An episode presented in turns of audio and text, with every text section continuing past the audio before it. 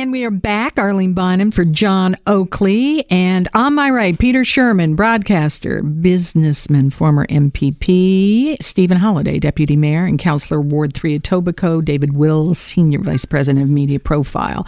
If you're just joining us, all right, I'll, I'll go back to you, Peter, here. We've got uh, pipeline problems. We own one in this country. Now we have word that we're heading into another consultation process.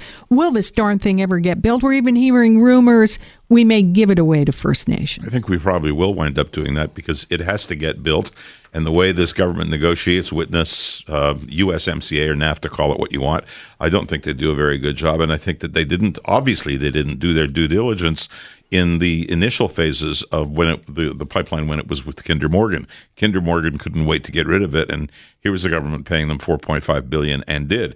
So we have a pipeline that we either have to go and negotiate with Native people, and I believe it's something like 117 different bands that we have to talk to and get agreement or not. And and what we're being told is we're the stewards of the environment. Some of the bands aren't even on lands where the pipeline would be, but they believe that they have a, a dog in the hunt. Anyway, it, I don't want to go any further into it. save to say, it is a dog's breakfast. So I think probably some uh, form of letting them at least share revenues or participate financially or even Not giving a the bad whole, idea, well, says there you Peter go. And you Shurman. got to you got to come up with something because we need the pipeline. We got to get it done. Yeah. Stephen Holyday, is is this the way this prime minister is going to go? And and also let me let me tie it in here. We're starting to see some issues forming for the next election. Is this going to be a problem for him? No, He's I- got several file problems. This one is one that's haunting him, and the Mm-hmm. optics are bad. So we have a situation where the judge overturned the ability to proceed forward and said, nope, go back and go through the proper consultation process. That is way different than a negotiation process. And here it sounds, or it looks like from afar, from where I'm sitting here, is now we're talking about ownership and giving away a piece. And is that because it's being given away in hopes that there's an approval?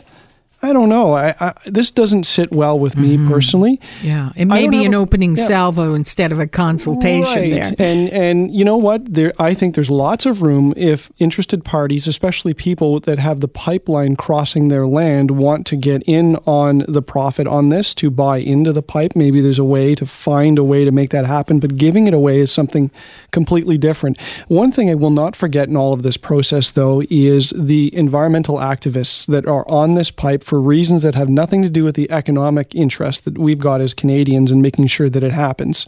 And what I don't want to see is that environmental tentacle of those interest groups trying to disrupt this further, even if it's being covered as something else, as somebody else's concern for this luck. reason or that reason. Let's not forget that there is that piece pushing back in it. And uh, I think we just need to keep moving on about getting this thing created, go through the process, make sure that there are no loose threads so nobody can challenge this in court later on, and get on with it. All right, Stephen, what you said, I, I, I want to throw it at David. Is it? Is this is this the essence of the problem here? This was a prime minister who said he could do it all. He could appease the environmental groups. He brought it up on the election campaign. He was really clear. He could tie in the economics and no, he wasn't against a pipeline. He didn't want that jazz from the west. It didn't work out. He had a foot on two logs, and now he's doing the splits. I- I think that's exactly it. I, I think this is an example of what happens when you try and take shortcuts. And this is now two successive governments that have tried to take shortcuts on both the uh, consultation with First Nations, uh, which both got slapped down, and also on the environmental front. And I do think there are some legitimate environmental concerns that were not addressed. That said, I do support the building of the pipeline. But I think when you look at these big projects that have heavy impact on the environment, that have uh, big concerns with First Nations, when they do follow the process, they get approved. Site C Dam is one of them, and then there's the the big ski um, facility in northern BC that that got approved because they followed the process. This looks, you know, this may be I may be sharing Stephen's cynicism on this, but it looks like another attempt at a shortcut, and I'm not sure that that's going to get them there. Do you mind if I translate a, a phrase that David's just used? Consultation with First Nations. Translation Throw enough money at the wall and some of it's got to stick. That's how it's done. That's how it's done. And, and that is not a slight at First Nations, but that's how we do everything. Uh, you can't do it with environmental groups, but you can you can put them under the gun, and that's what this government's going to have to do. I think if you look at Site C Dam, that's not what happened. Sorry? Site C Dam in BC, that's not what happened. Good. All right. I want to go around the table. As you know, I'm a woman and you are men, but let's do it. Let's talk about the gender wars that may have started in the United States. They were there already. The Kavanaugh confirmation. Peter Shurman, how are you viewing this? You'll be surprised. I, I wouldn't uh, be in favor of him being confirmed. I think he will be, but I'm not in favor of it. And I'm not in favor of it, not because um, of what may or may not have happened when he was it 15 was the with a particular woman. and the in, in- anger. yeah, I, I think I it's because uh, over the course of the, the period of time that this has been public, I've seen his demeanor, which I don't think is suited suited to what he's going to do, and I've seen a number of male um, cohorts of his going back to high school and university days who have stepped up and said, "Look, this guy was drunk as a skunk more times than I can remember." And that's okay. Lots of people were, but he lied. yes, but but he said he wasn't. He lied. I'm And with that you Tells me 100%, sir. So that's where I am. I'm totally with you. Stephen, I don't know. I, make this panel interesting Well, I'm. I'm going to disagree. I mean, I, I'm looking at all the information in front of me here. So we've got an FBI investigation that has it's not uh, it's not damned anything. It's it's I guess it was a very closed investigation. right, here, but so- but it's still it it, it is the FBI. It's okay, I hope you feel that way when the, information the. Mueller investigation is released. Um, we have we have Sorry. a he said she said situation that you know we weren't there in the 1980s. Mm-hmm. And the last sort of piece here is that you know this guy's progressed through his career. Uh, through being a judge up until now, and it is only now that there's this suddenly a you know Republican Democrat fight on a knife edge on a Senate that just sits on the line that all this information comes out. It has bothered me since the beginning that it came so late, and uh, and for that reason, there is nothing in there that is you know the the smoking gun to to put this guy aside, and therefore I think the Senate's going to uh, vote him through. And I, I Oh, I'm I agree. I that. agree. But I'm I'm with Peter. David, how do you view it? And I just got to throw one more thing into a mix. It's a bit rich to hear the Republicans' anger on this because we saw this with Bill Clinton and the Democrats. The same arguments were being used. So I'm kind of looking at it in a nonpartisan way, and I, I'm I'm saying that actually honestly here. What are your thoughts? I don't like the way the Republicans are reframing this.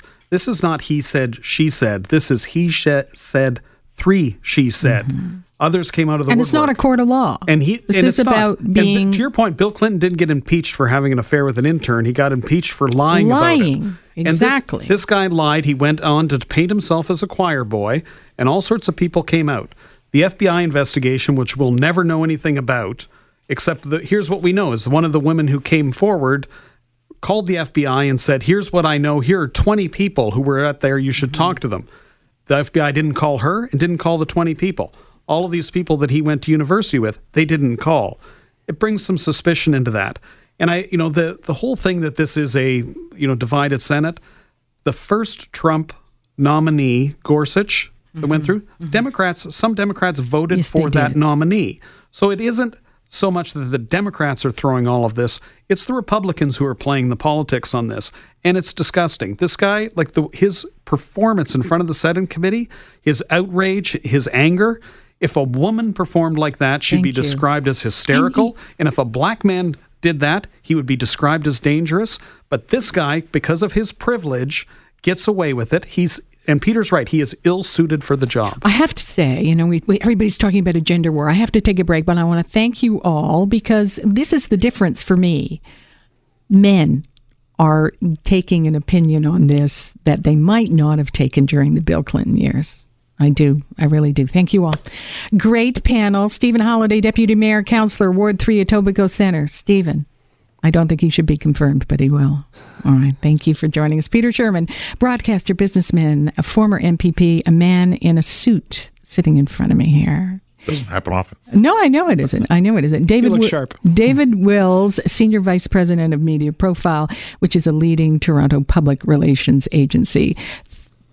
Thank you. Oh no, we're we're still back here. I've lost my mind. you we're were still back. us. I was dismissing. You you. had enough. I think all the kind words I said about. All right, we'll find a way to get those gender words going. We're going to return right after this. I'm Marlene Bonham for John Oakley. For most of us, crime is something we see on the news. We never think it could happen to us until it does. Loved ones are gone, and for the survivors, the scars will never heal. I'm Nancy Hixt, a senior crime reporter for Global News. And on this season of Crime Beat, I'll take you inside some of the most serious crime stories I've covered. Season 6 of Crime Beat is available now on Spotify, Apple Podcasts, Amazon Music, and all podcast platforms.